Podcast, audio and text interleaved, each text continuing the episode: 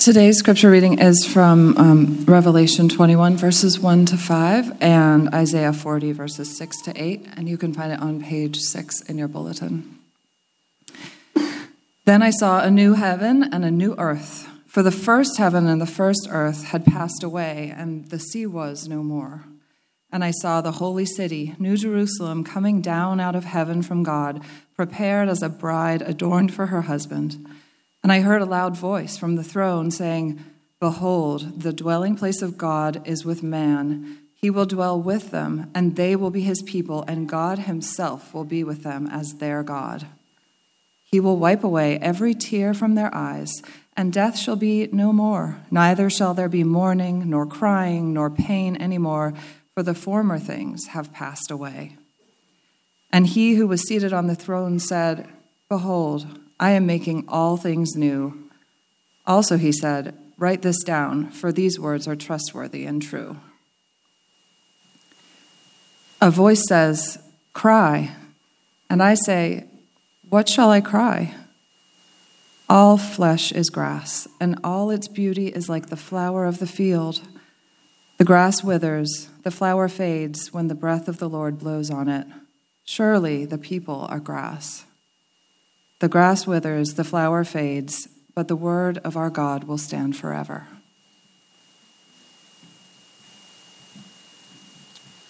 Well, the past couple of weeks, we've been working through a sermon series that we've called Waiting on the World to Change, and a time for us to ponder the great longings of our hearts that every one of us have, and the way in which God and Christ came to fulfill them, and holds out the promise that one day He will finally, fully, fulfill all these great longings.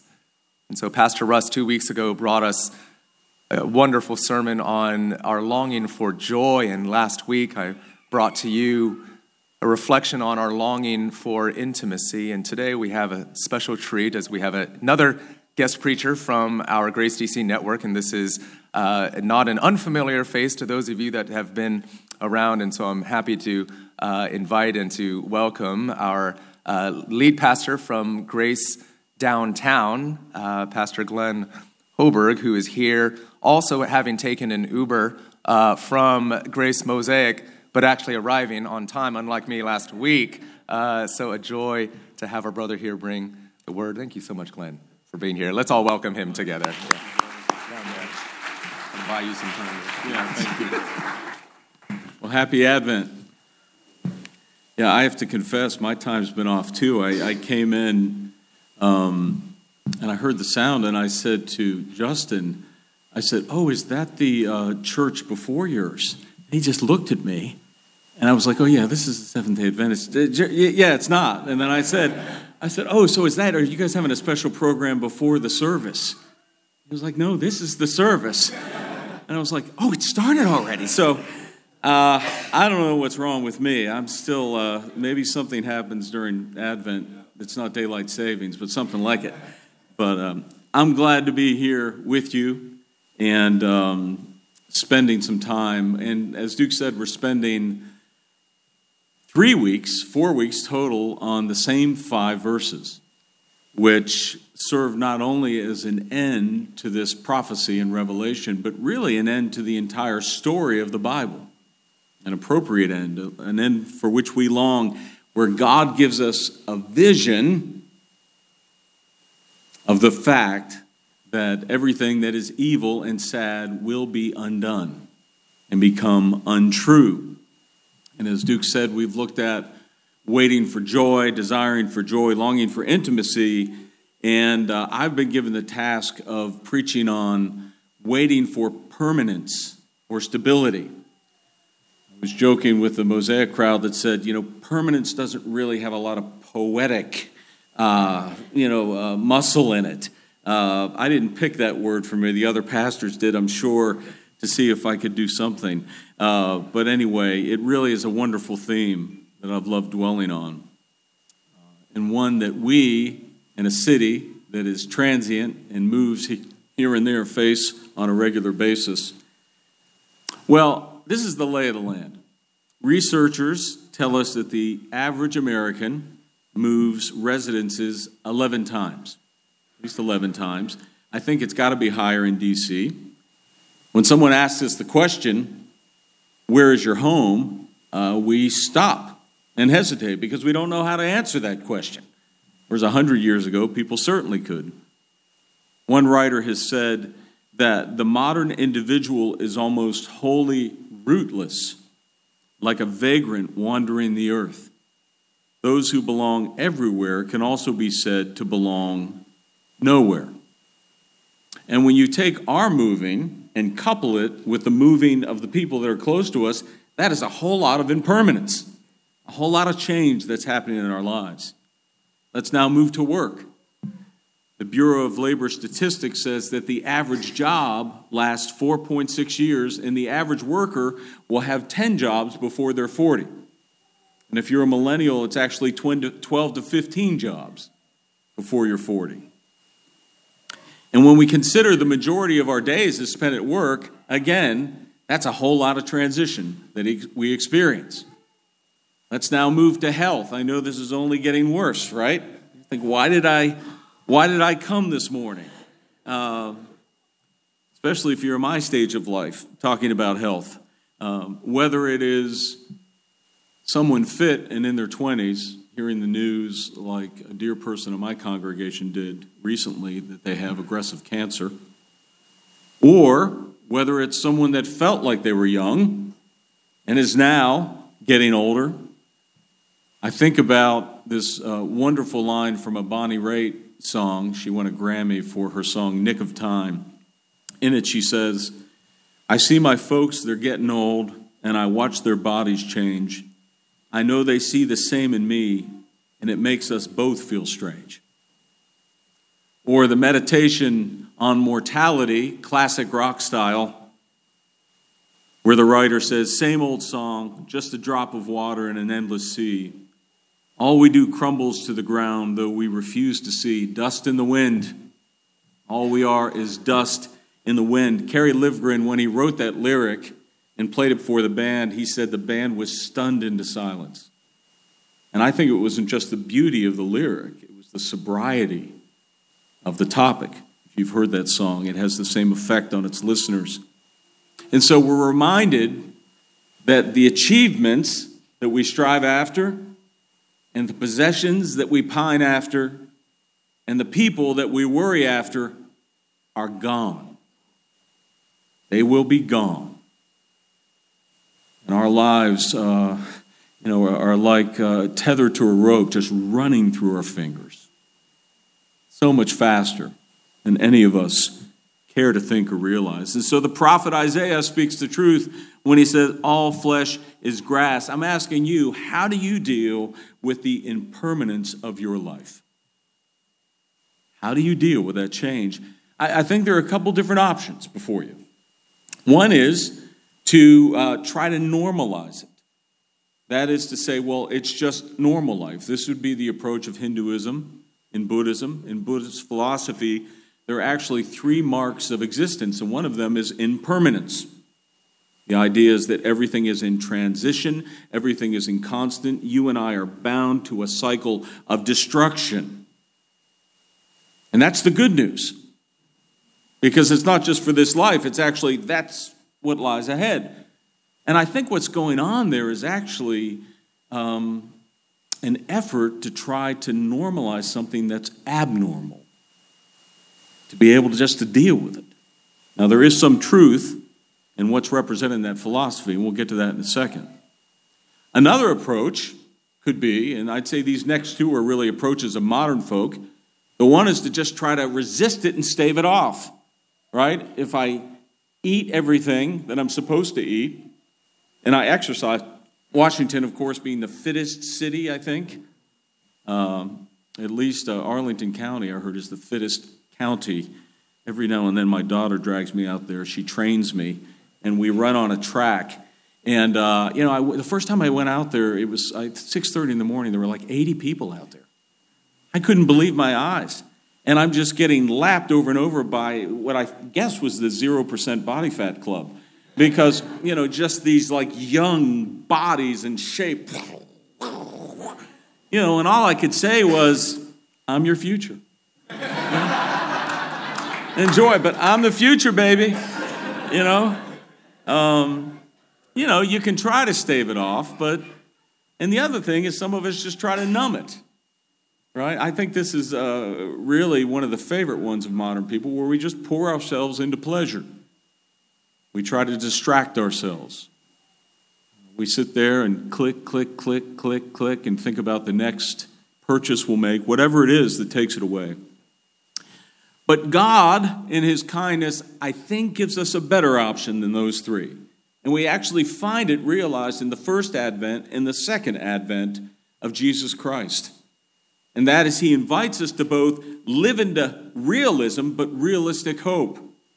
And so, what I'd like to do is just take the time we have and look at how the first advent secures permanence for us and how the second advent establishes it. So the first advent secures, the second establishes. So let's look at that. Now, the author Jim Collins, years ago, wrote a very well known and uh, published book called uh, Good to Great. And in it, he did a famous interview. Some of you are probably aware of it with Admiral Jim Stockdale. He was the ha- highest ranking POW officer in what was called the Hanoi Hilton. And uh, Collins asked him the question who didn't make it out? Who didn't make it out? And he said, That's easy. The optimists. The optimists didn't make it out. You know, the ones that said, We'll be out by Christmas. We'll be out by Easter. We'll surely be out by next year. Now, being a bit of an idealist and an optimist, it really caught my attention. And then he said this to him. The admiral said, This is a very important lesson. You must never confuse faith that you will prevail in the end, which you can never afford to lose, with the discipline to confront the most brutal facts of your current reality, whatever they might be. And this is what the Christian faith uniquely gives us. On one hand, it gives us a hope that we will prevail and we must hold on to, and we can hold on to. Jesus Christ, resurrected from the dead, is our assurance that we can hold on to that. But at the same time, you know, this book could be renamed the Holy Book of Brutal Facts, right? Because I, I would say no other book really walks us through real life like this one does. You can always find company for your situation here. You know, Duke uh, lifting up our brothers and sisters in China.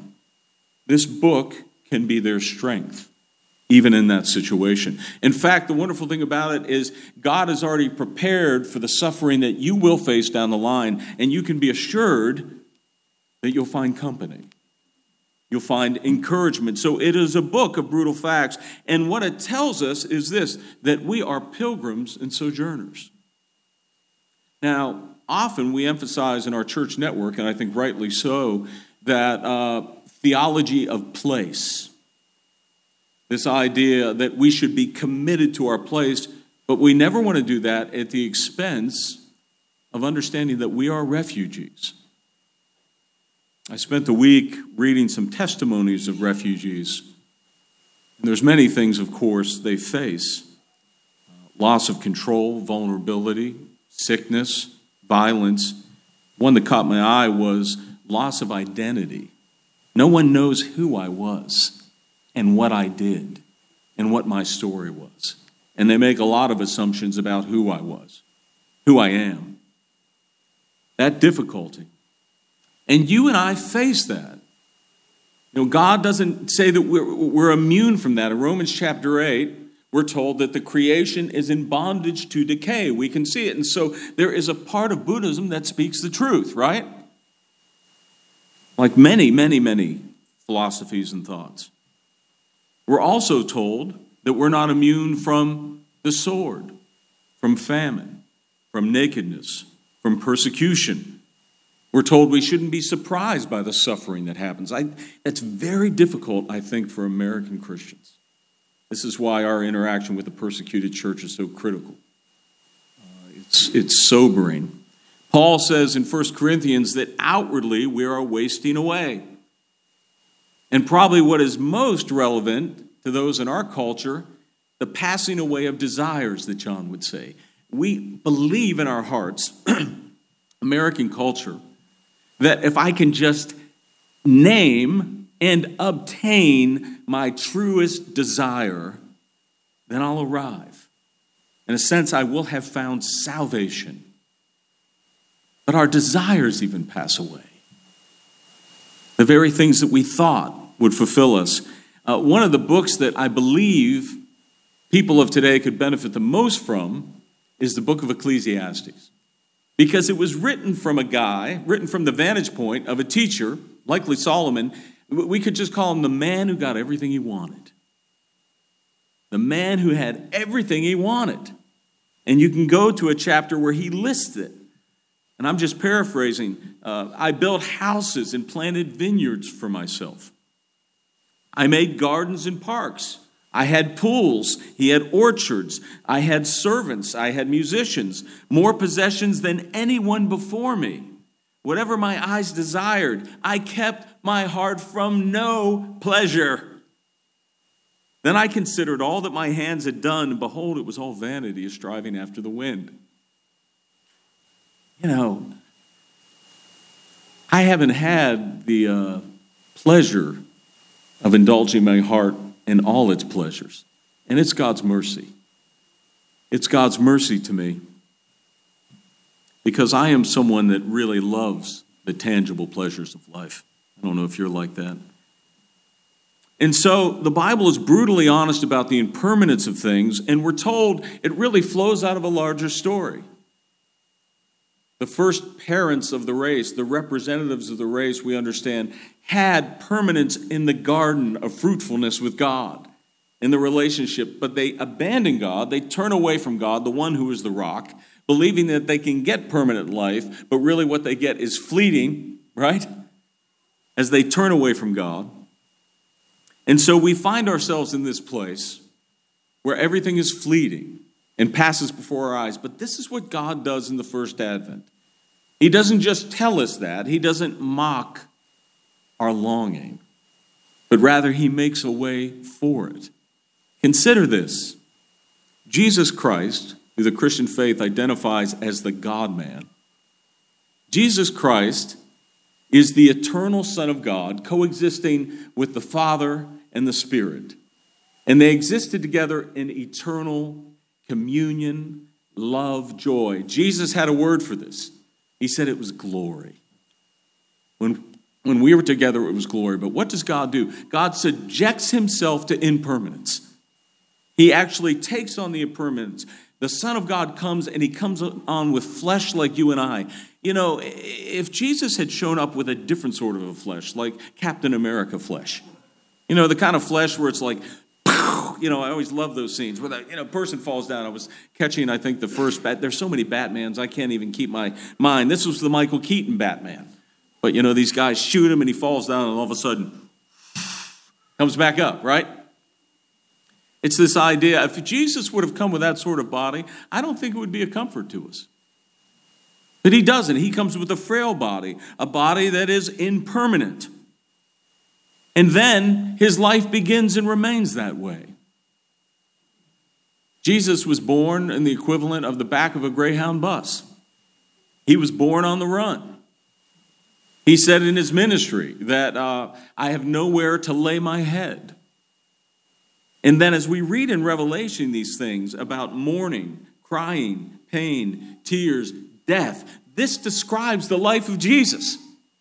And so, you know, when we, we read that and hear that wonderful passage, and our hearts are just leaping forward saying, Yes, I want that, I want that, Jesus could alongside of us say, Yes, I know what it's like to want that because he endured that. And then ultimately, his flesh wastes away as he's whipped, as he's crucified, as he suffocates, as he dies. The eternal Son of God, the Son of Man, subjects himself to the impermanence that you and I face. You don't find it anywhere else. The poet and pastor John Donne said, Christmas Day and Good Friday are but the evening and the morning of one and the same day. He was born to die He was born that he might bring and usher in a new day. And this is what he does. He tells us by his own words, he says, that I have come to do this. I have subjected myself to this thing so that you might have everlasting life, enduring life, permanent life, that you might have abundant life, that I might prepare a place for you, that I might wipe the tear from your eyes, that I might behold all things new, and that we might dwell permanently in constant love with one another. This is what the first advent secures. But to close, what does the second advent establish? Because we live between the times. We have a down payment, we have a guarantee, we have an assurance. And you know, my friends, and this is this is our time to live in faith. The time will come soon. I, I remember once, uh, in fact, uh, it was uh, Rick Downs who just baptized, right?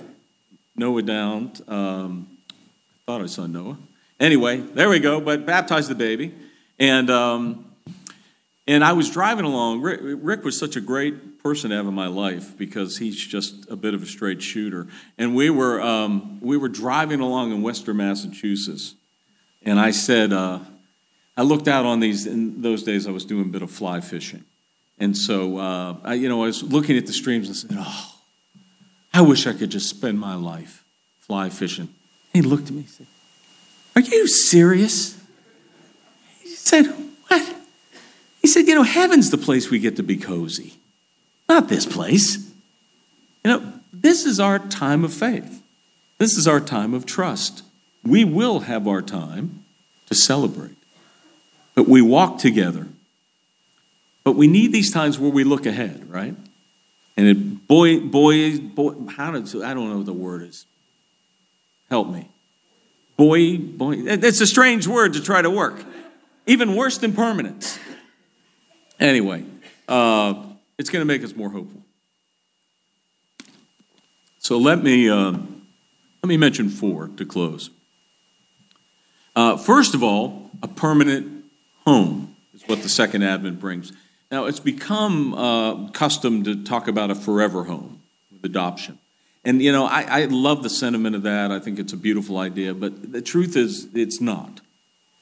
There's not a forever home on earth.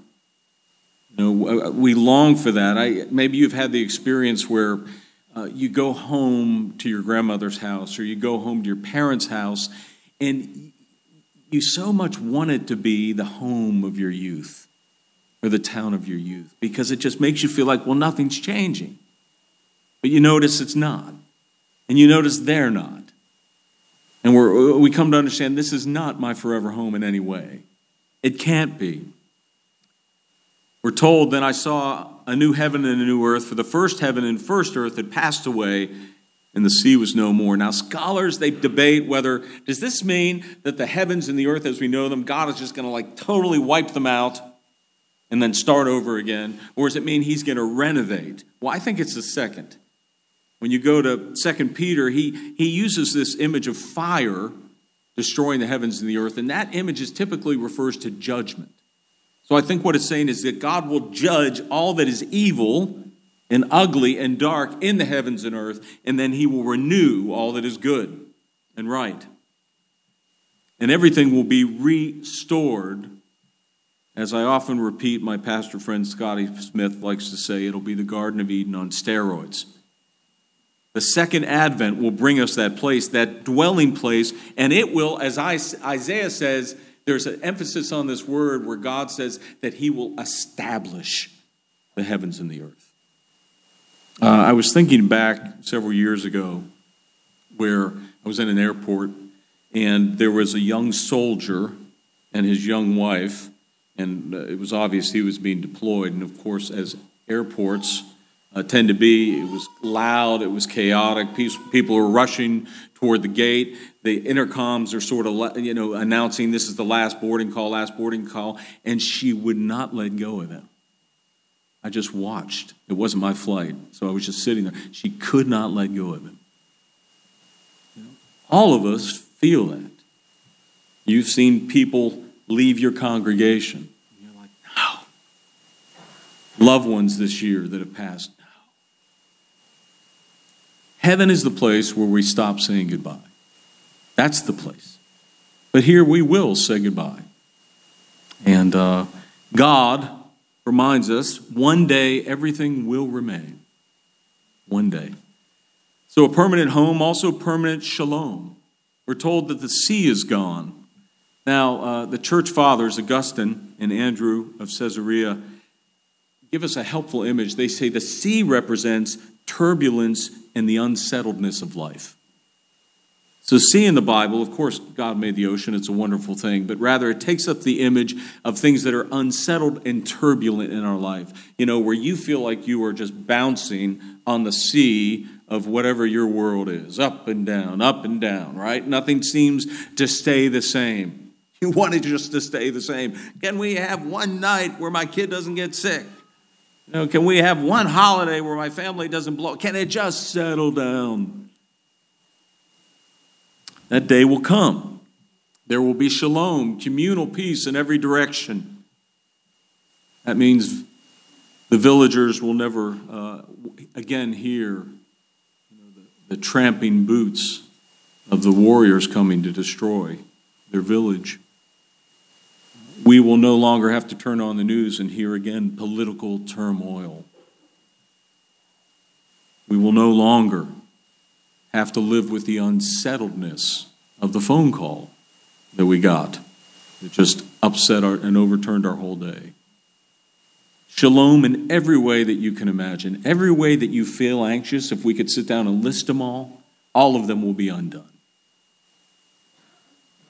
And more so, it'll be a place of justice and righteousness. In 2 Peter, Peter says, But according to his promise, we are waiting for a new heavens and new earth in which righteousness dwells. The Advent is all about righteousness and justice happening. If we understand the Messiah as he is, he is one in his first coming that brought righteousness and justice. He gave us a taste of it. He gave us, you know, he did those works, but he will rule, rule in righteousness and justice as he comes back. And that means not only protection from future injustice, but it also means healing from past injustice. This is something we need to think about more. God not only carries our aching, wounded hearts with us throughout life, but when we get to the end of the line, He will heal them. Every injustice that you have suffered, the abuse, the racism, the oppression, the violence, the, all the injustice healed of it on that great healing service. The second advent will bring shalom. Thirdly, the second advent will bring permanence and satisfaction. Uh, there's mention of the bride in the chapter, and two chapters earlier, there's mention of the great wedding feast right? I love weddings. I think weddings are one of the best uh, living examples of the Christian gospel. In fact, you know, for preachers, you really got to screw up to screw up a wedding. I mean, you can maybe miss some of the words, but meaning like in terms of your homily, all you really have to say is, you know, God is the groom and we're the bride, and there's going to be a great party. Because then the wedding takes everything else. It just demonstrates it the beautiful bride, right? The feast, the toast. It's such a great thing. And here we're talking about, I mean, I, I don't know what the best wedding you've ever been to. Maybe you haven't been to it yet. But it will pale in comparison. I've been to some, you know, as a preacher, I go to a lot of weddings. I've been to some great weddings. I've been to some weddings where, I mean, they had not only the bride cake, but they had a groom's cake. Those of you from the South, you familiar with the groom's cake? I couldn't believe it. I was like his own cake. Now, at my wedding, I didn't get any of it. In fact, my wife caught me trying to eat the food and she said, What are you doing? I said, We talked about this food for months. She goes, That's not for you. I was like, But later we got a little, right?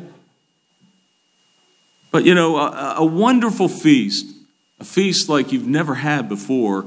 Isaiah says, On this mountain the Lord of hosts will make for all peoples. Now that's key. It will be truly the most inclusive feast ever. You know, as much as we modern folk like to think they're inclusive, you know, when we have feasts, we tend to have feasts where we invite people like ourselves. In fact, sometimes we could just set up a bunch of mirrors, you know, and sit there and go, oh, you know, I like that joke. Oh, that's because I'm telling it, right? We just, we want people just like ourselves. But Jesus talks about the highways and the byways, people from every tribe, tongue, and nation, every station of life, because we get completed at this feast. A feast for all people, of rich food, a feast of well and aged wine. These are images of the finest fare. Now, you know, we just came through Thanksgiving. I don't know how you prepare for uh, wonderful feasts. You know, when you really know, I, I want to eat a lot. I'm looking forward to this meal. And maybe you have your regiment where, you know, earlier in the day you only eat this much and eat because you want to make sure the reserve tank is open, you know, and you're all ready to put down the food. But what happens, at least for me, you know, I get like halfway through the Thanksgiving meal and I'm full. I've maxed out already. We will not max out at this feast. I don't know if we'll be more disciplined. I don't know if we'll just have like endless stomachs, but we will not max out. It will be a wonderful feast that we'll continue to eat, and we will be eternally satisfied. Satisfaction. The psalm says there are eternal pleasures at his right hand. C.S. Lewis famously said, All those things we love, the books and the music, all of those things are echoes. They're echoes, they're foretastes of something that's real you know, to, to just take those things and just devour them really uh, undoes the goodness of them. To just consume them and burp. These are good gifts from God, and so they echo something greater. And then, lastly, what Duke brought us uh, to in a, in a way of a feast, the permanency of intimacy I'm going to just say a few things about this because he treated it so well. The second advent will usher out chronic loneliness, and it will usher in eternal intimacy. Now, the fact of the matter is, everybody is lonely, and you're not going to change that. You know, God will give us people in our lives that'll be a salve. He gives us community. Now, I don't want to downplay how wonderful it is, but we also have to live with the realism that I will always have a little spot here that has a sign over it that says lonely. We just will. Even if you get the best marriage and the best family and the best kids, again, it's going to go fast.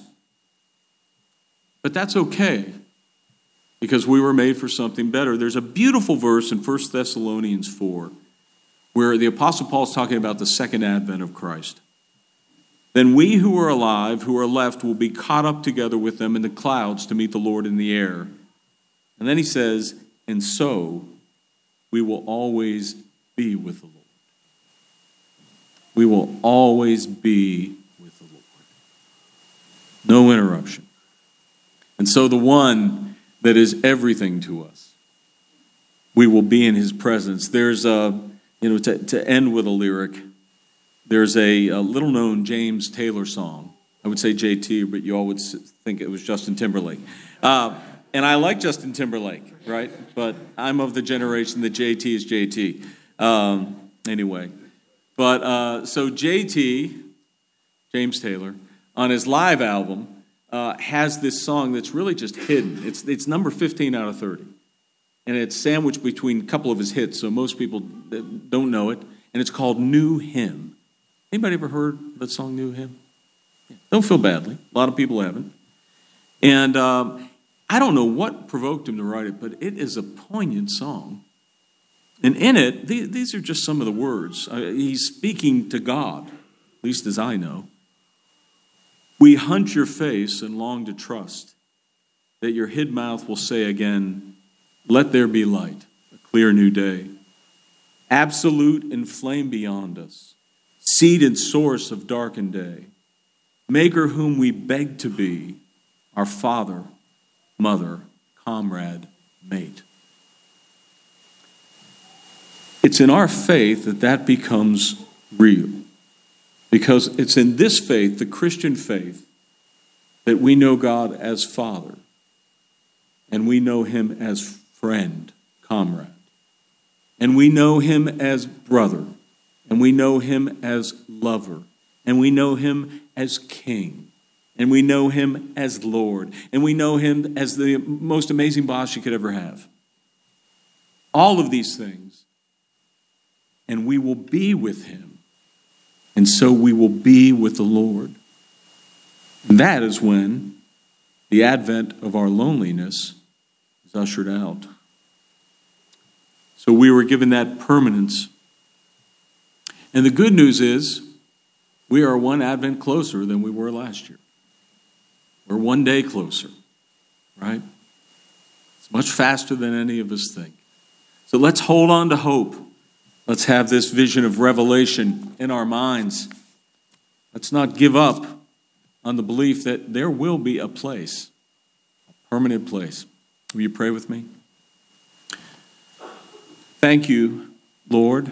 Thank you for everything that you went through, the way you acted, God, in the person of your Son, Jesus Christ, who walked on the earth over 2,000 years ago, who was born, who lived, who died, who rose from the dead, and who will return again we pray that you would strengthen our hope and trust in this. In Christ's name, amen.